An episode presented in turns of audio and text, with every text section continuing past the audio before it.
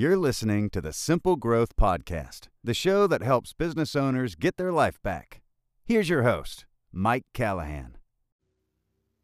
Welcome back to the SA Weekly Talk Show here. Mike Callahan with special guest Sean Adams. We're going to be talking accountability and mentorship. Um, Sean's background is originally in the green industry 10 years ago. Uh, was the owner of a lawn and landscape company based out of southern New Jersey, uh, specifically the Philadelphia area. Um, started and operated a second company specializing in general contracting, construction management, and real estate development. Uh, throughout that process, he streamlined his operations, designed replicatable systems, worked for himself out of the day to day operations. So he was working on the business, not in the business, as our friend Michael Gerber would say. And, and through that process, he began helping other peers and friends network to implement software um, and some of the same systems that he was using in his entrepreneurial um, journey to freedom.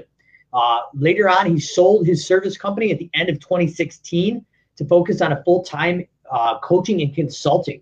So uh, if you haven't met Sean before, uh, I'm going to give a brief introduction here, but if you have any comments or questions as you're watching live, drop them below. Sean and I are going to be watching this feed over the next few days um, and answering them. But if you have any questions, for sure, drop them uh, live, and we're here to wrap and talk about um, the ins and outs of accountability and mentorship. So, Sean, if people haven't seen you, uh, you are one of the SA certified advisors. Um, can be found on the help tab. Or if you're looking at Service Autopilot, maybe that's a product or CRM that you're interested in, uh, we do have these certified advisors. Uh, there's about six or seven of us now. Um, and Sean is one of the, uh, I don't want to say the newest members, he's probably about the middle. Um, was at SA4 last year, uh, helping other people and answering some questions, and um, just thought it was really important to bring him on and uh, get some knowledge out of his head and help the uh, community. So, Sean, uh, you mind giving us a little background about yourself? Hopefully, I did it some justice there um, from the bio. Yeah, yeah, for sure. Yeah, thanks for having me, Mike. Really appreciate it.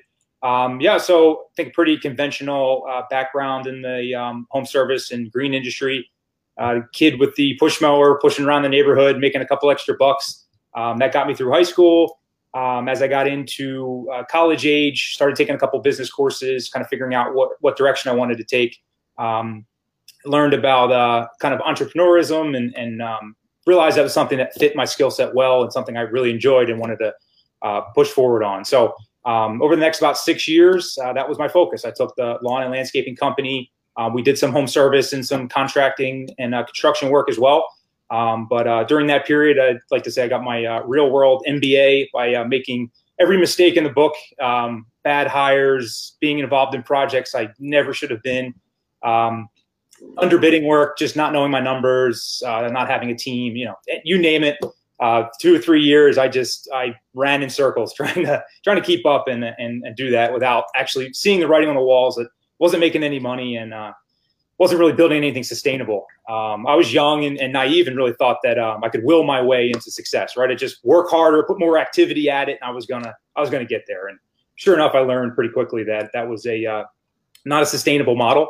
And um, happened to stumble upon a, a, a mentor, business coach, consultant. Um, really helped me distill down a lot of the issues I was having, and uh, the major one being um, that three-letter word, my ego, was kind of at the center there and um, you know just thinking that I, I could just do it myself and i didn't need to learn from other people and didn't want to waste my time you know involving content and those sort of things so as soon as i realized that started building in systems doing my reading and podcasts and referring to thought leaders and people like what mike does with that content um, you know just learn if i can take those simple tasks put them in my business i was seeing rapid results and didn't need to go through the next 20 or 25 years of making those mistakes so um, ultimately, I, I started uh, learning about software and technology, putting that in my business. Worked really well. Um, started to work myself out of the the day to day.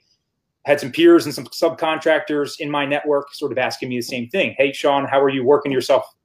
You're wearing a dress shirt every day. You, you look good. What you know? You're not getting dirty. How do I get to do that? So started helping them do the same, and uh, really liked solving problems um, and and helping people sort of have those light bulb moments on their own and you know avoid some of those failure points. So fast forward a, a couple more years, ended up selling the um, the home service companies and, and focusing full time on uh, on coaching and consulting. Awesome. And uh, as we're kind of diving into this, I, I was kind of curious, and I, I, know everybody's entrepreneurial journey is a little bit different. Um, a lot of commonalities there that I, in, with my own journey, pushing that lawnmower around the neighborhood, trying to get some extra money and impress the ladies uh, to upgrade the 10 speed bike to uh, hopefully a four wheel drive vehicle. But um, as you drove in and you were working in the business and you realized it was probably more to that business than um, you originally anticipated, and it wasn't really giving you what you wanted. Uh, what was that turning point that where you decided, okay, I need to go out and either get an education or find somebody that's already done it before me? Uh, what did that look like? Kind of what was that breaking point? Or was it just you woke up one morning and said, I got to do something different? Um, what did that look like on your entrepreneur journey? Um, just for like a stupid example of, of, something, there was a series of these that happened over the years, but I can remember one time, this was a long time ago, but, um, you know, doing Mrs. Smith or whatever her name was at the time, um, you know, doing her, her corner property that I had been doing since I was 12 years old. And it was the, the simple lawn. I'd always done a great job. She paid on time. She was a great client. Uh, she had three little dogs that she totally adored. And I always made, you know, caution to, to make sure they were put inside and, and the whole deal when we were servicing. And, um, once I started to bring on crews and I, I brought them in, um, she had a specific lock on her property on a gate that just it had to be shut a certain way. There was an order you had to do it, and um, basically I never conveyed that to the crews. The that was a big pain point for her. It had to be done. That was why she liked using me. Crews go through. They do not do that. The gate opens up. The dogs get out. It's like this. It turns into the cops getting called. This big giant disaster and took days of time and it just was it was a mess. And I remember thinking back, you know, initially uh, trying to figure out what the root cause was and realizing that it probably cost me $1,200 by the time I was done for that tiny little mistake. It was a stupid thing. Realized if I spent 10 seconds writing that down on some sort of piece of paper, a log, an app, something, the crew could have seen that one time, that problem never would have happened. So once I started realizing that there were better ways to do it, like with technology, and started looking into that, that led me into a quest of starting to reach out and find accountability through some of those software programs and finding, like I said before, a mentor to hold me accountable and say, okay, I'm going to give you those tools. Here's what you're going to do, and I'm going to check in on you, you know, once or twice a month or once a week, and make sure you're holding up on that. So it was m- more of taking that responsibility out of my hands because if I left it up to me, I would just keep running and running the same way. So that was a good um, a good way to sort of leverage that. Okay, and I, I can relate to that. And a very similar story, and I, I don't know if you heard it, but um, it, you know, basically in my past life, I went through a uh, a divorce and I was working well over 100 hours a week and I had just basically hit rock bottom and uh, that was that was a tough point where you got to hit these pain points um, and, and, where I'm going with that is we went and found an automation uh, platform to build a solution to automate myself. Um, but then I ended up reaching out to others in that ecosystem that had done it themselves. Um, so kind of where I'm going with this is uh, learning from other people's mistakes. So I was wondering if you could kind of brief, briefly touch on how um, if you had any experience of, was it worth paying top dollar for somebody who's been there or trying low level um, consulting? What what would be your approaches, the things you've learned while doing this, going out to find somebody that's actually been there and done that? One of the things I found really successful in my development, um, and I got to give you know, credit where credit is due, is Jonathan Pototschnik had a, uh, a roundtable probably five, six years ago. I, I, met two gentlemen that have been really instrumental in my life, is uh, Garrett Matthews and Chad Cranston um, different parts of the country, but we, we talk almost on a daily basis and we share those pains. And, and, and, and I think each one of us at different points have found um, going out and learning from others' mistakes has been instrumental in our growth. Um, but I guess maybe from a peer group or even from a professional um, standpoint, what would be your approach to go out to find somebody who's already been there and done that? Um, and how did how did you structure that in your your entrepreneurial journey? Sure, sure. Um, you know, so we're on a, a platform for Facebook here. Um, this is a perfect example. I mean, this is a great. It was designed for groups and to get peers together and to have like-minded people sort of share their experiences and help benefit and, and support each other. Um, but I think that there's a lot of angles of it that it sort of becomes a commiseration fest where we're just kind of spewing up all the information that's happened to us and not making any change on that. So I think it's really easy to just unload our issues without any recourse or try to make any sort of change on them. So I think finding a qualified um, listener is every bit as important as um, who's giving you back that advice. Just being able to have that sounding board that's that's you know a quality person. So um, there's certainly a lot of ways to do that. Um, you know, if you're on Facebook, just actually talking to somebody who fits well and, and you're like-minded and aligned with your goals, because everyone's going to have different long-term pictures. There are guys that maybe they only need to make fifty thousand dollars a year. They all they're owner operators. They want to run around um, themselves and handle everything. And that's what they're comfortable with, and that's their long term vision. So if that's the case, then find someone in that realm. I, I, think that there's a lot of disconnects. You know, it's a highly fragmented industry. If you're talking about home service or um, you know home cleaning or, or lawn care, where you have companies that are doing small, small amounts and then multi-million dollar companies. So I think you have to find someone in your realm. Um, like I said, Facebook's a good start. That's a low cost, free option. You have platforms like Upwork you can go on and leverage at um, a freelancer or a business coach who can help guide you in a, in a particular topic. Maybe it's accounting, knowing your numbers. Um, maybe it's just um, having uh, being a better um, team leader and, and having company culture. You know, you've had plenty of, of great um, great guests on who have their little specifics within the business consulting or coaching world. So I think that's really important is finding a starting point because usually guys are realizing they need to make changes, but it's really overwhelming to figure out which ones you want to start with. So start with something small and some, something that's a priority, and then find someone around that. So obviously the certified advisors is another great place to start, but you know, it doesn't always have to be something paid. If you can talk to someone who's doing a little bit better than you and tease some of that information out and then see if you can help them on the reciprocal and, you know, start there. And then there's, you know, as you start to progress, there's going to be different professionals for each level of that. Okay, and that, that's great advice. And I want to give a quick shout out to Mr. Ring a Ding, Brian Ring. Uh, looks like he's still watching. And, one of the things I, I I don't know Brian intimately, but one of the things that I, I see that Brian is is um, preaching a lot in these Facebook groups of industry specific, which I I, I want to give him some credit for. Where I think credit is due is um, he may not know everything, and he'll rightfully admit that, but he does know a lot of good things about business management, things like that. Uh, but he's gone out and, and, tried to help mentor and create a network of his local contractors in the lawn care industry. So instead of uh, not playing nice with these guys in the same sandbox, uh, Brian's actually proactively gone out, from my understanding, to, to network with these guys and girls um, in the lawn care industry. Um, it, it, I think, from what I've seen, it's been pretty instrumental to success, and he's paid it forward and it's come back to help him out.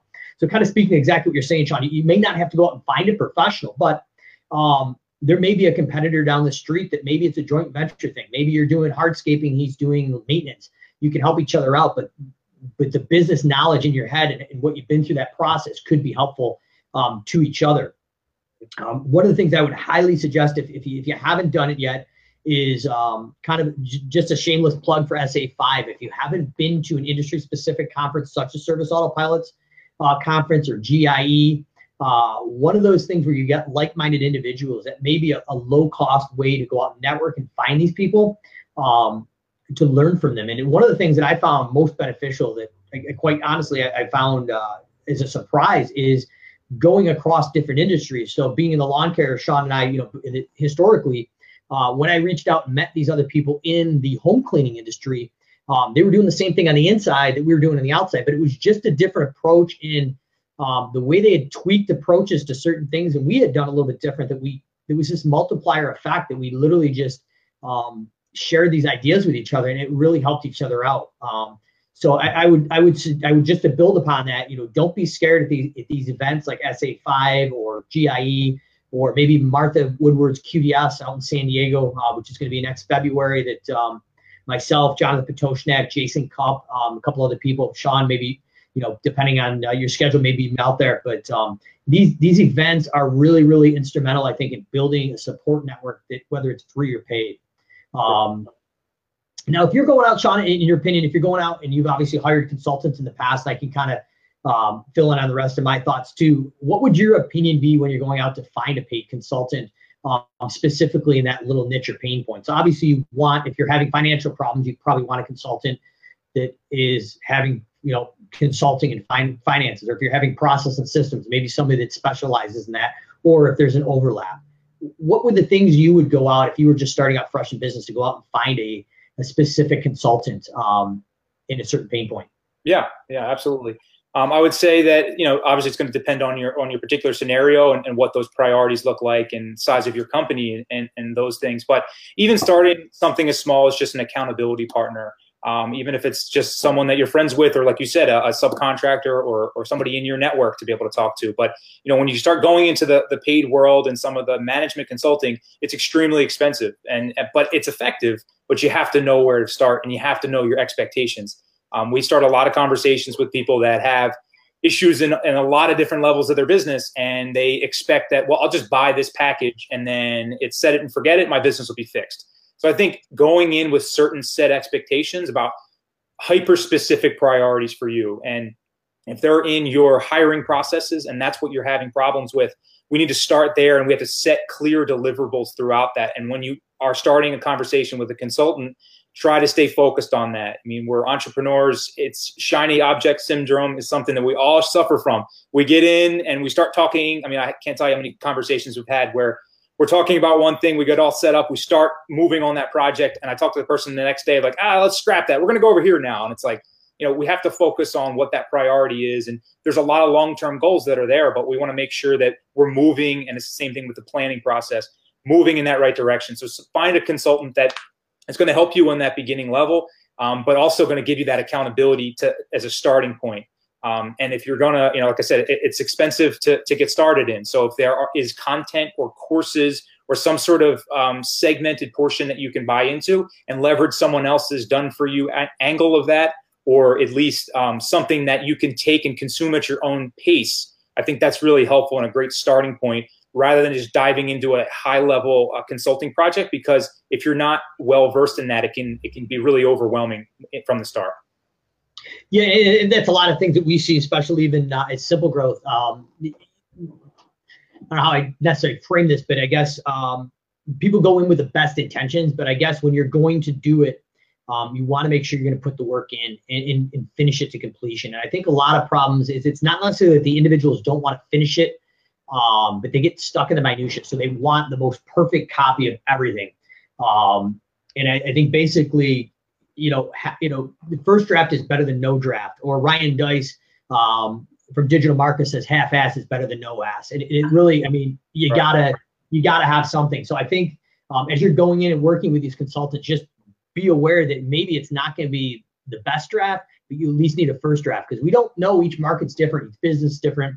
Uh, but we need to see at least from that first draft what's working, and then you can go into with an individual like Sean who works with a lot of businesses, and then go in and redefine that again. But I think you at least need the starting point and be able to get to a finish line, a clear defined finish line, and then we can go back and refine the process. So yeah. um, that would be my advice, um, and that was something that when I went out and spent uh, fifteen or sixteen thousand dollars with a, a, pretty well known company out in Phoenix, Arizona, that um, there was separate cubicles because we all spent probably 15 to 20 grand for two days of consulting. And I went in there with the mind frame that I'm going to get eight or nine of these automation campaigns done, and we're going to make sure they're working right. Where the guy next to me had a checklist of 30 things, and he was lucky if he got done with one because he wanted everyone perfect. Where we walked out and we had a working model that was executable, and then we could redefine the process throughout the following months, which actually was a huge return on our investment. So yeah. um, that kind of be the, my advice to that as well for sure. Uh, that one of the things, Sean, that I know if people don't know you is, is you're known for is thinking differently.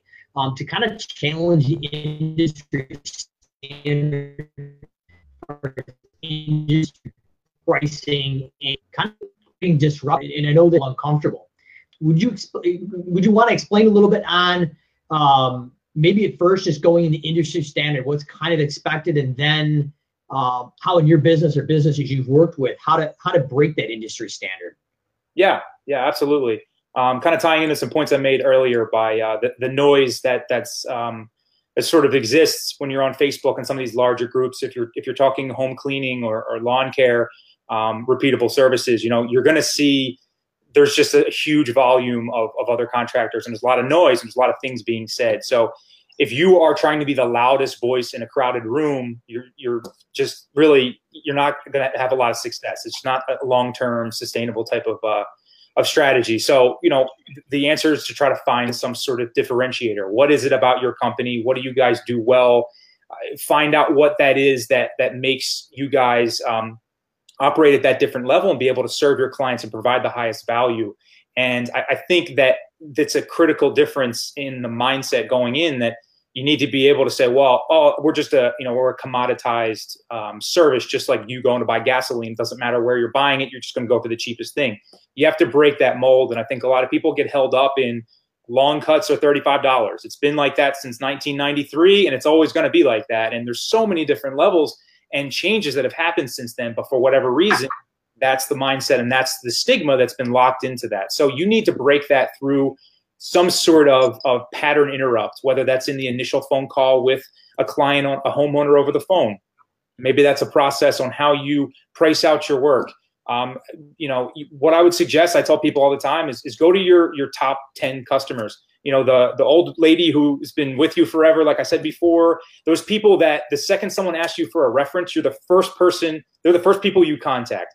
Grab 10 of those people and just call them and thank them for their for being with you and being long-term customers, but also ask them point blank and candidly, what is it about us? You know, we're a dime a dozen as a landscaping company or a home cleaning company what is it specifically about us that you makes you stay? And then you'll get real feedback on what their reason is. It might be something super broad, like you always answer the phone when I call. It might be something super specific, like when you put in my roses, you walked me through that whole process and told me how that is. So that's a good start, starting point if you don't know um, what what it really is that makes you different. And then from that point, you know, you can work on that. And again, having the accountability portion to kind of bounce back and forth and figure out what's working and um, and what you can build on. Because then once you get that, that sort of it frameworks everything from your company culture for bringing in new hires through to you scaling up work. You don't want to just get more service uh, requests of things that you don't like to do or are unprofitable in. You know, know those back end numbers so that you can focus on on what makes the most sense and and think differently like that. I just think that goes back to having the qualified listener on the other end.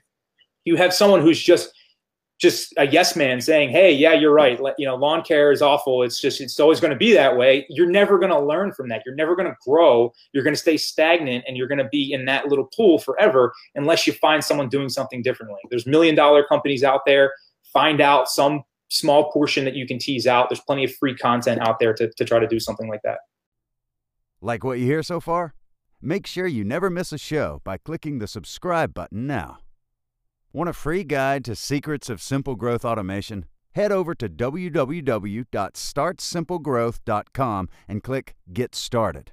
We'll deliver our guide to your messenger. Plus, enter to win a free estimator chatbot. Awesome. Great, great, great insight. And uh, just kind of add on that too. So, uh, getting away from the industry standard, one of the things that, that I would like to share as a takeaway that's been really instrumental in our business is uh, actually educating the consumer before the sale itself and, and being able to segment it to have a personal communication to the specific service they're interested in. Um, and it's somebody, uh, I think, believe one of the guys here, uh, Steve Ann Scarcella said, why do customers always make the dogs our problem?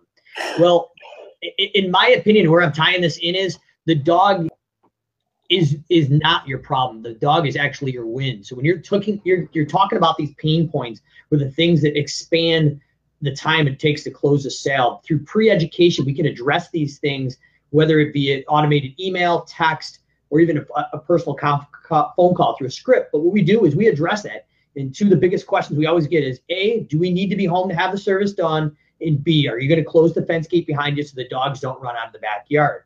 Well, we proactively train our team to do that. And we automatically go out and talk about this. So we're going to shorten that sales cycle create a higher perceived value to be able to charge at a higher price. So, um, Steve, that dog is a golden nugget. So just like Sean said, you should call because maybe one of the reasons why this customer is keeping you is because you systematically close that gate behind you to ensure that those three little puppies are safe and there's no issues. So I, I think listening and being uh, well aware of the things that your customers are communicating to you is, is just a hidden gold mine. And each market's different, each service is different. But if you can create a running checklist of these and address them up front in an educational way, but no sales pitch, it's just going to shorten that sales cycle and allow you to charge a higher price. So yeah. you said they're going usually 35 bucks in the local market. Well, most local markets are probably going down to 30 right now. But there's guys and girls out there charging 40 or 45. And the reason why they're able to do that is because they're listening and they're understanding what those concerns are and they're differentiating their services. And yeah. whether it's a manual process or an automated process, that's going to go out there and set you apart.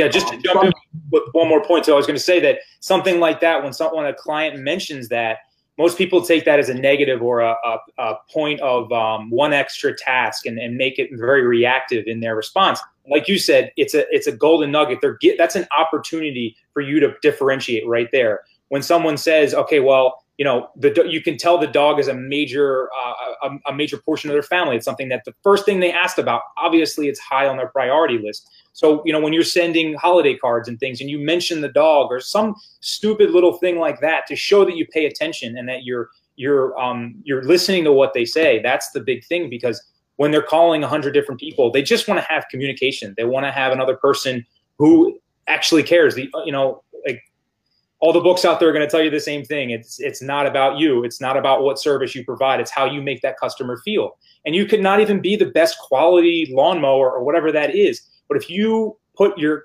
customers' needs first, and each customer you you had that sort of um, that whole profile on, it's just going to put you in a much higher light. And use that as a positive. When these negative things are happening try to put some sort of positive spin on it on how you could differentiate. And if that's not going to work then you can tell that you maybe you're not the best fit. And that's could be a i'm sure something we can lead into on, on how to uh, sort of pre-qualify what's a good fit for you as well. Yeah, absolutely. And then uh, I know really a big outside of employees, one of the biggest hot topics right now, at least that I've seen in these Facebook groups, um, I say and others, is industry pricing. I don't know my costs. I don't know what I should be charging. Um, nothing drives me more nutty than reading these Facebook posts that I've got a 10,000 square foot lawn. I got X, Y, and Z. Go. How much should I charge? Well, before I put my spin on it, I, I, I guess that just drives me nuts.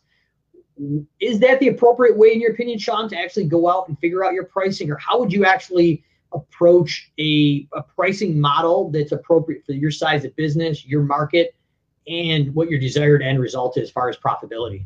Yeah, absolutely. It's going to tie into a couple other points that we've made here, and it's it's a it's a mindset of being proactive versus reactive. Most people look outward at the industry and they say, again, that thirty five dollars is standard.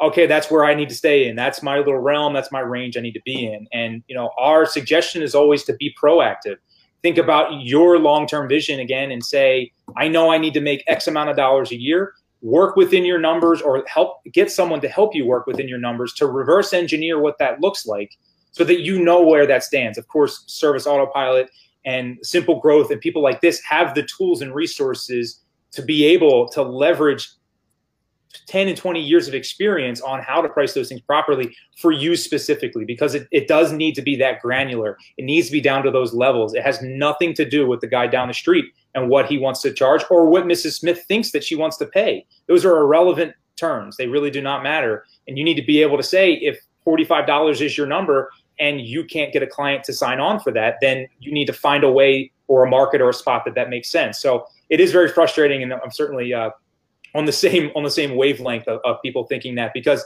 there's far more homeowners than there are service providers. Therefore, there's always going to be a market for your service. You just have to find out what's going to work for you, and you need to go in with that mindset of, of structuring that so that it's you know it's going to be useful for the client, of course, but that you know what your ideal client's going to look like, and um, you know what price point allows you to serve them at that higher level.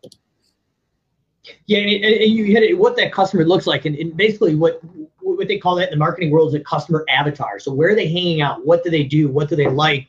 Um, and maybe there's certain neighborhoods that are generating um, your ideal client. So maybe it's a certain threshold of income, certain size home value. Those are the things we look at as we're going out and trying to develop a new service area.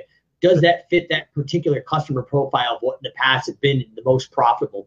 Um, just to put in perspective too, because I think that there is a major disconnect, at least uh, from what I've seen of this, this whole pricing thing. And I want to I want to kind of dive into that and just kind of peel back the layers a little bit. And I'm curious your thoughts on this, Sean, as well. But um, I mean, I, I, may I may well, I guess I'm gonna I'll use Jonathan Pototschnik's uh, lawn care business as an example, City.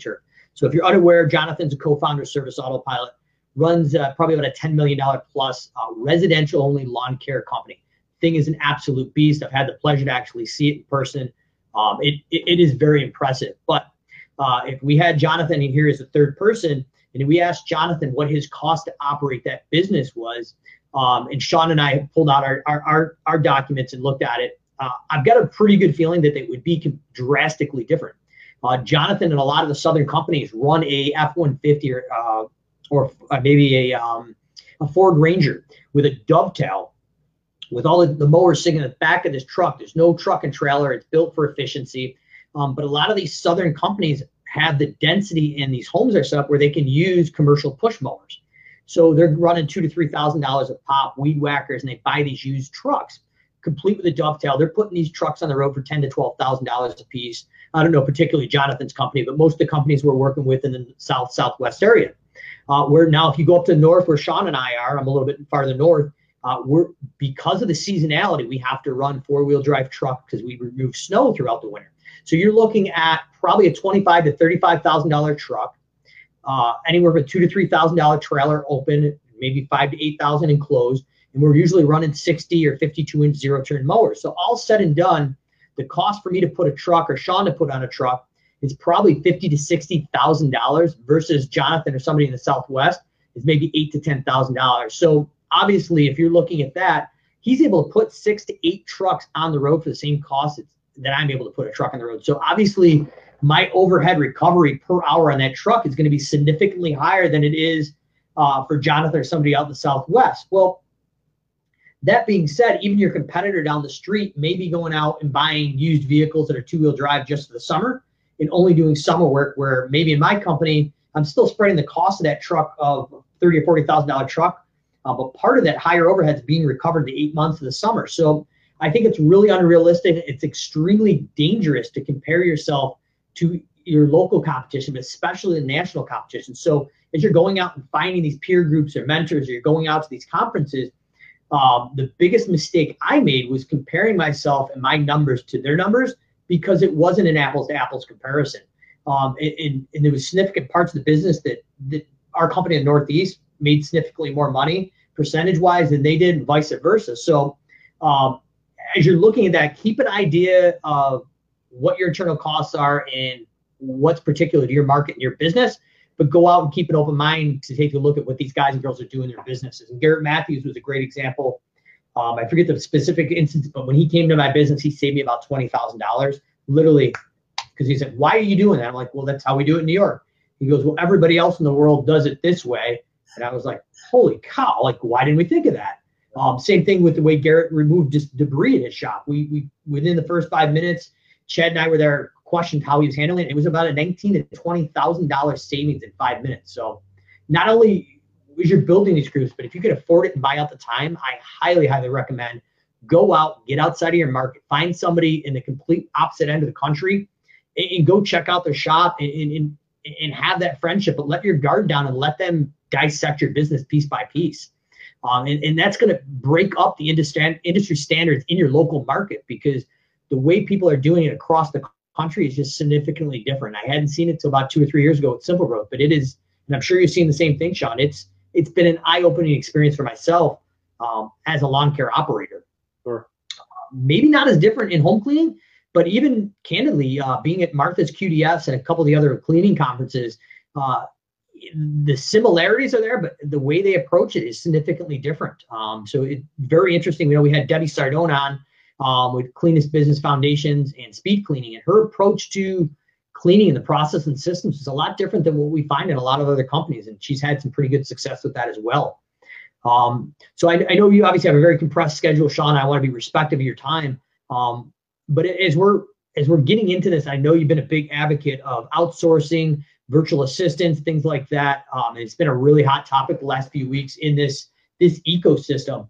Um, do you have any suggestions if you're going out to go find a VA, what to look for, what things not you, you shouldn't be, you know, uh, diving into? What's the best practice around? I know you've had a lot of uh, interaction with different VAs with your clients, so I, I just wanted to tap into it and outsource because I know right now the biggest things that we're hearing is pricing, employees, employees, employees and how do we outsource that office to a VA? So, um, what's your suggestions around the VA and what kind of experience have you had lately uh, with a lot of your clients? And maybe I'm not sure if you did in your own company before you sold it, but uh, you know, what's your take on all that?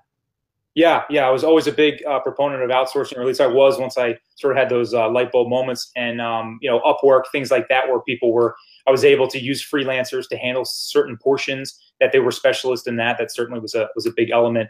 Um, but yeah, going back to, um, to, to what we've touched on earlier, once we figure out what some of those priorities are for these owners. So let's say, for example, it's an employee issue and you really need to, to set up some sort of um, consistent process for screening and recruiting and bringing people on. The, the owner's still going to need some time to work up training modules and, and um, videos like what stuff you guys do with Simple Growth on trying to show exactly how they expect their production and their work to be done. So there's t- significant time tied up in a lot of those things. And of course, the owners are the immediate argument is I don't have the time to do so.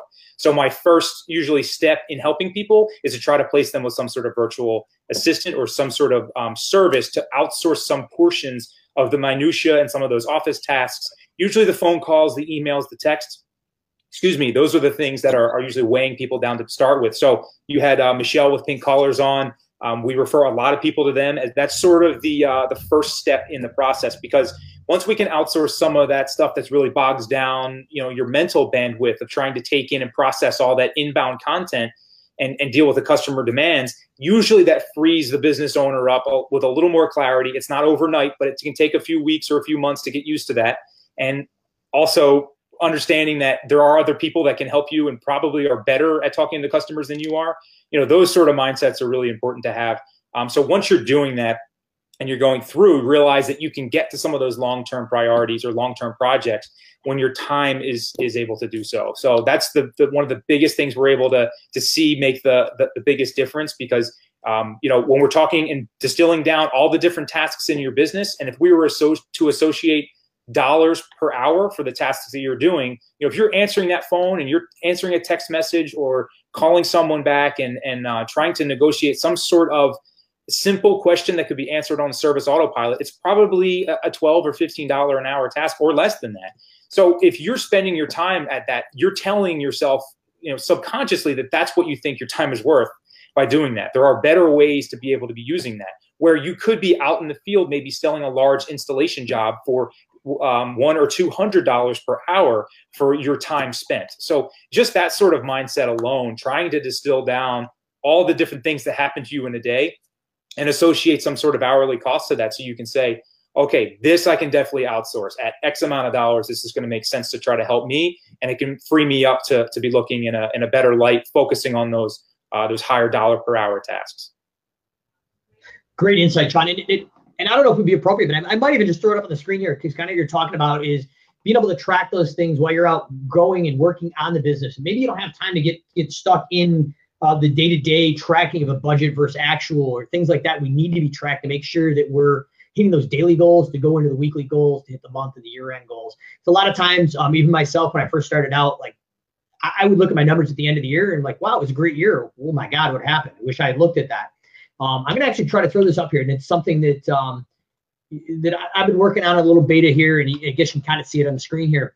Um, it, basically, what we've got here is, is basically it's a, it's a, it's a Google Doc that I made where we try we use this in our company, and um, and if I'm hearing right, maybe a VA could potentially fill this out for you if they're running service autopilot for you, which was kind of intriguing for me. Uh, but we've got here in the first row is just basically the budgeted time. So if we're budgeted for 10 hours in the example, we plug that in. Uh, we put our start and stop times here, our hours worked, our lunch, the crew members, how many guys and girls are on the crew. And as I kind of scroll over here and see if I can get this to work without the delay, um, we, we basically have the number of people who cruise, the total sales, and now we've got a projected expense, projected profit. And the bottom, we've sum total it for each crew. We go across to each seven or eight crews plus our subs, but now we have a, a basically a quick snapshot of our productivity and, and in profit. And as we scrolled over here, we've got um, in this area up to the left, total budget hours for all the crews. So a lot of times what we find is um, the owner operator sometimes is either in the field or they're too busy doing anything else and not tracking these things. But you may have five or six crews that are crushing it and one or two crews that are just driving down that profit. But if we look at it as a holistic thing, I mean, don't get into the granularity, that, that seems to be an issue. So um, I like your approach of maybe using a VA to track these things if they have the ability to go in a product like Service Autopilot. So I didn't want to take away from it, but I kind of wanted to elaborate on it. I, I, think that that would be a really good source of um, or use of resources if you could get a VA to, to tackle these and then just send you a weekly KPI report, your key performance indicators. And that was one of the things that Jonathan and Jason Cupp talked about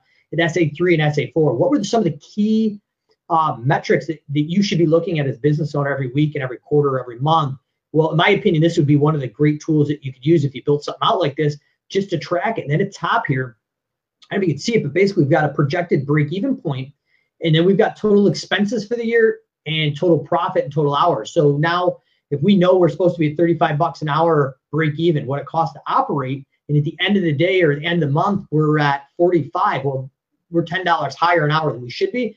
You can you can see these things in a real high level, but dialed into each crew and go back and fix it. If you're working with a gentleman like Sean, then he can go in and dial in to find out where those pain points are. So I didn't want to hijack the show here, but I thought that may be a good point just to kind of drop something like that in there, um, where potentially use of a VA, even if you don't have the time or even the skill set to do it, could plug these numbers in and get you those reports. And even if you're not using a Google Doc, you don't want to get into that point.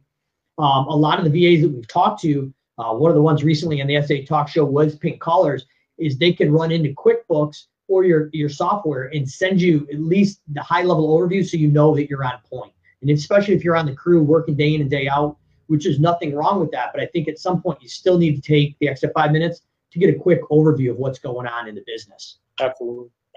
Yeah, no, that's a perfect example. And that's a resource that you have in place again that's taken. You could, as a business owner, try and reinvent that yourself or build that out, spend the time, the weekends, and the nights to try to figure that. But if you could leverage someone else's experience like yourself and put in a tool like that and then take the data entry or any of that syncing, even though it's minimal, and outsource that portion so that the only thing that you're responsible for is more of a higher level CEO mindset where you're coming in and you're seeing a report about the activity that's happening. Because then you can actually make change. And, and going back to, to making, uh, um, spending your time doing higher dollar per hour tasks, if you're making iterations and changes and revisions to your system to make it more profitable and you know exactly what those expectations are or you know where those pain points are because you're reporting and you're tracking that you have the ability to, to go in and access it when your time is not bogged down by driving in circles and running all over the place and, and all those different things so again setting those priorities using resources already like that and then outsourcing any of the stuff that's taking away from you focusing on getting to those those higher level goals uh, it's, it's a perfect tie-in yeah, we got uh, got a live question here from uh, Steve Andrews. How would you vet or shop uh, to find the right consultant for your business? Uh, find the right fit uh, for the consultant in your company. Um, so I guess I guess he's trying to. What's the best way to shop um, a consultant or or a VA? And it maybe I don't know if, if there's anything such as like a free trial or maybe uh, a free 45 minute consult with a with a consultant. Um, is that a good sign if somebody offers a free taste of what they're doing just to get you in, or is that devaluating the service? They may not be that good if they do that. What What's your take? What are you looking for if you're going out to vet, um, you know, an industry consultant? Sure. So if we're taking something like lawn care and, and home services, uh, due to the the sheer volume and as we talked about, just just the, the varying sizes of the companies, um, I personally do do a 15 minute free call initially and it's purely for pre-qualifying purposes. I want to make sure that they are a good fit. They're my customer avatar that I'm looking for, and that I'm on the reverse side. And I have turned plenty of people away who were not a fit or that I didn't feel I could help. Um, I'm not an expert in everything, so when we go and talk to somebody and they say, "Hey, I'm looking to have this done," um, I consider myself a sort of a resource expert. So I put them in the right direction with the people that are. I think that there's no sense of trying to be all things to all people and you would want the consultant to be on that same logic. If they if they're telling you they could fix your financing, your employees, your software, you know, change your oil and five other things, I would be I would be hesitant. You know, you want to find a specialist and, and again, finding what your priority are. What what are you looking for? What's your expectations long term? If it's to um to try to get things systemized, you know, there's there's lower cost options options through content and through um, like I said, uh, you can do like hourly calls. We do a lot of um, uh, j- just those accountability calls where we can keep you on track without it getting extremely expensive and, and point you in the right direction so that when things come up that you really need that are pain points and that are necessary for you to um, find an expert in we have that network so a good consultant is going to have a, a, a wide um, array of, of, services and people in that so i would highly suggest somebody who, who's um, able to point you in, in multiple directions and, and, not just trying to do everything themselves um, and, and, also that obviously is going to be in your price point. That's going to be the other thing. Um, you know, understand that right away. And a few minutes of someone's time virtually over the phone or, or through a Skype call can usually knock out if you guys are a good fit for each other. So I would suggest going on a few of those and, and just feeling it out. And um, the, if it's a, a quality person who's actually been and has industry experience, they'll be able to provide you some value over the phone uh, quickly and, and figure out if you guys are a fit. Awesome. So if anybody else is uh, watching live, you have any questions, we'll answer real quick before we hop off. If you're watching this recorded, feel free to drop. We're going to watch this feed. Um, as we're talking here, Sean, I'm, I'm a little awkward. I have m- multiple monitors here. I'm missing my co-host Cody Owen, um, so I'm managing the two, two, the technology and the questions. Um, great. It looks like there is no other major questions here to be answered. Uh, so I guess as we close out, I always like to uh, kind of put the person who we're interviewing on the spot. Um, people in the SA community, as well as people watching this, love to go in and outlearn their competition. Any books right now of interest or in the past uh, that you've read that you think are essential for growing and outlearning your competition? Oh gosh. Um, right now, this I put you on the spot. this week I'm, I'm reading um, I'm reading Brian Tracy. It's an old book, but uh, uh, the psychology of selling. That's something I'm reading right now. Um, audio version. I do a lot of uh, audio audible books. Um, really great. I think it, it, there's some tie-ins for understanding your customer and um, getting out of the mindset of, of, thinking everything has to do with you. You know, thinking about their best interest and, and putting that forward, even though it is sales focused. Um, I think that that's a, a good way to approach um, your vendors and, and, your people. I mean, there's such so much to be said about aligning um, your your people's goals with uh, with um, with you, where your company is going. So I think that's all in the psychology of that. I think that's fascinating. And like I said, even though it's sales focused, I think there's a lot to gather by trying to understand people better. And that's only going to allow you to have those interactions and, and do high level deals and be a better service provider, you know, for your clients. Awesome. Uh, as we're closing out here, I want to make sure that um, you know, people know how to reach out to you if they're interested in talking to you, Sean. Um, before we hop in and just closing out, get your contact information. So if you're looking to hook up with Sean, grab a pen and paper here. Um, but Sean, are you going to be at uh, S- Are you planning on tentatively being at SA5 here in uh, Dallas, Texas, coming up? Yeah, I'll be there. All right, beautiful. So Sean will be there. If you need to talk to him as well, we're going to get his, his contact information as well. If you want to reach out to him as well. Um, so I, I, definitely owe you a, a soda or a cocktail. But I, I, what, from what I heard is you're one hell of a whiskey connoisseur. Uh, it, it, it, rumor has it you have one hell of a collection up on the wall over there. Is that uh, is, is that is that the truth? That's fairly accurate. I'll give you a, a sneak peek. We're uh, I got a, a, fairly good collection we're, we're gathering over here. But um, but yeah, would love to allow you to buy me a drink. That'd be great. First one is on me, and then uh, we're gonna put it on Garrett Matthews' tab when when it's all said and done. So I will pay it forward that way for sure. Um, so Sean, if people haven't you know haven't heard of you, want to get a hold of you, how do they get a hold of you? yeah, best way would be to go to my website. It's uh, consult dash integra, I N T E G R A dot com. We'll put a link in this um, on the on this below this video. Um, and there's ways to just book a, uh, a free call with me. You can just spend 10, 15 minutes. We'll just go over your scenario and, uh, and see if we're the right fit. And like I said, I'll point you in the direction if I am not. Um, otherwise, right from there, you can send me an email and we can try to set up something as well. So I'd be happy to help either way. So it was uh, the website was consult.integra.com. Uh, consult dash hyphen. Is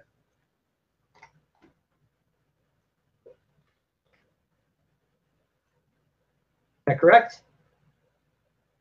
Yes. All yep. right. Running rumor over at uh, Service Autopilot right now is I'm in some serious need of uh, typing lessons, which we all can confirm now that my typing skills have been exposed to the world. Uh, so self-taught automation is definitely not uh, the keyboard whiz, but if you're looking for some uh, industry expertise for the things we've talked about, check out Sean, consult-integra.com. Um, until a couple months, buddy, I will see you at SA5. First drinks on me. And uh, Mike from New York. Sean, good seeing you. And uh, hopefully next week we'll have Cody Owens back on. Um, keep an eye on the Facebook feed. We've got hopefully next week Mark J. Kohler, uh, CPA and lawyer uh, combination. The gentleman makes tax, taxes and estate planning look sexy which is impossible in my mind. But this guy has blown me away in several events. Um, so we're going to try to get him on as well as several of the other uh, SA certified advisors that have not been on. So uh, we will see you next week, same time, same place, Wednesday or Thursday, 3 Central, 4 p.m. Eastern, and drop those comments below. Sean, thanks again, buddy. Sounds great. Thanks, guys. Take care. If you like this show, you might want to check out our resources at www.startsimplegrowth.com. While you're there, enter to win an estimator chatbot. Mike Callahan is available for private coaching.